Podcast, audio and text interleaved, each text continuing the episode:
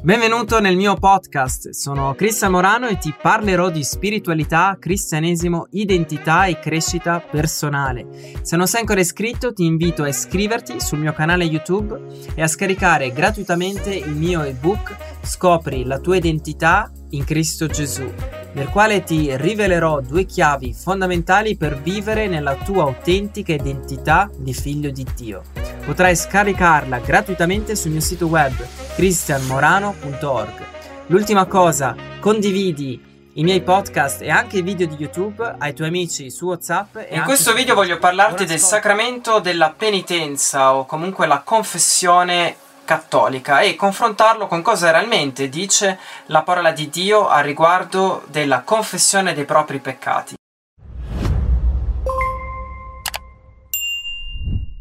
Il sacramento della penitenza, chiamata in modo più comune la confessione, è quando una persona va dal prete e confessa i propri peccati. Secondo la Chiesa Cattolica ci sono due tipi di peccati, veniali o mortali. I peccati veniali sono i peccati che in realtà io devo pagare pagare cioè una pena, una conseguenza e eh, se non qui sulla terra sarà un giorno in purgatorio. Invece i peccati mortali sono molto più gravi, cioè connessi ai dieci comandamenti e il peccato deve essere compiuto in modo consapevole nel, e addirittura si perde la grazia e anche la salvezza. Per la Chiesa Cattolica solo il sacerdote ha il potere e l'autorità di perdonare i peccati. Quindi, secondo la Chiesa Cattolica, per ogni peccato commesso, sia veniale o mortale, il peccatore si trova in colpa davanti a Dio e eh, quindi deve andarsi a confessare dal, da un sacerdote e quando il prete l'ha accolto gli rimane l'obbligo di eh, soddisfare la giustizia divina, una pena temporale. Ma qua viene il bello. La bella notizia per un cattolico è che può liberarsi da questa pena temporale attraverso le indulgenze o un'opera soddisfatoria. Difatti la Chiesa cattolica ha stabilito che esiste un tesoro dei meriti, cioè il tesoro dei meriti soddisfatori di Gesù, di Maria e dei santi cattolici.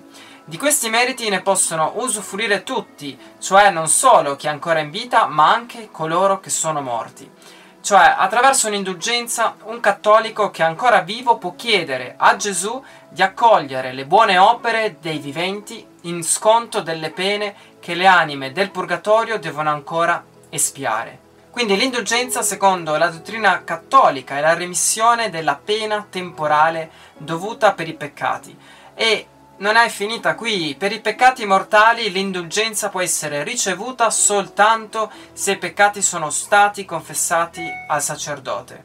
Inoltre, l'indulgenza può essere parziale o plenaria, quindi con una liberazione della pena in modo parziale o totale. L'indulgenza plenaria può essere acquistata una sola volta al giorno, invece l'indulgenza parziale può essere acquistata anche più volte al giorno. Quindi quando un cattolico si confessa, prima di tutto deve essere pentito e il sacerdote poi applica questi tesori soddisfattori di Gesù, di Maria o dei santi cattolici per riportare la persona in uno stato di grazia. E infine deve fare un'opera di penitenza, che può essere dire quattro Padre Nostro, dire un rosario o un'Ave Maria o fare un'opera buona e questo sarebbe il riassunto in poche parole del sacramento cattolico, della confessione e anche delle indulgenze. Adesso invece riflettiamo su cosa dice la Bibbia. Prima di tutto, nella Bibbia non esiste il sacerdozio come lo intende la Chiesa Cattolica, perché è solo Gesù il sommo sacerdote.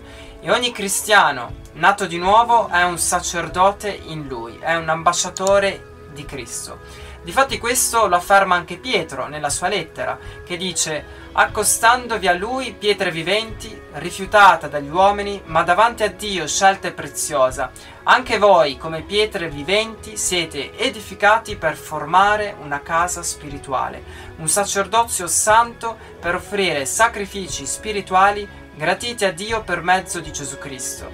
E sempre nella parola eh, possiamo leggere che Gesù è il sommo sacerdote e non ci deve essere nessuno tramite te e Dio, se non soltanto Gesù. Certamente il perdono dei peccati si riceve attraverso un vero pentimento e eh, chiedendo a Dio di perdonarti e eh, ricevendo per fede il perdono che Gesù ha pagato sulla croce. Il perdono lui l'ha già rilasciato, è disponibile, ma noi, ognuno di noi lo deve ricevere. Difatti ricevere il perdono di Dio trasforma il nostro cuore, ci libera dal peccato perché è la sua grazia, il suo amore che trasforma. Certamente è buono confessare i peccati gli uni con gli altri, ma questo è possibile farlo fra tutti i credenti, come dice Giacomo nella sua lettera, che dice confessate dunque i vostri peccati gli uni agli altri, pregate gli uni per gli altri affinché siate guariti. La preghiera del giusto ha una grande efficacia e ognuno, ogni cristiano è giusto in Cristo Gesù, non è che bisogna essere speciali, ma Attraverso la nuova nascita ogni uomo diventa un santo, diventa giusto davanti a Dio. Questo per, per grazia, è un dono di Dio, è un dono di Gesù Cristo che ha rilasciato attra- eh, sulla sua croce attraverso il suo sangue. Dio è relazione ed amore, non c'è un metodo, non, non, c'è neanche un rito che ti garantisce il perdono dei peccati, ma l'unico che ti può garantire il perdono è Gesù stesso. E avere fede nel suo sacrificio e non avere fede in un sacramento che alla fine è un'opera umana che dovrebbe rilasciare la grazia di Dio. Quindi se rifletti, la grazia di Dio non è più grazia, ma è vincolata da un rito umano. Inoltre le indulgenze non esistono e personalmente credo che è una vergogna ancora che oggi il Papa predichi e rilascia le indulgenze.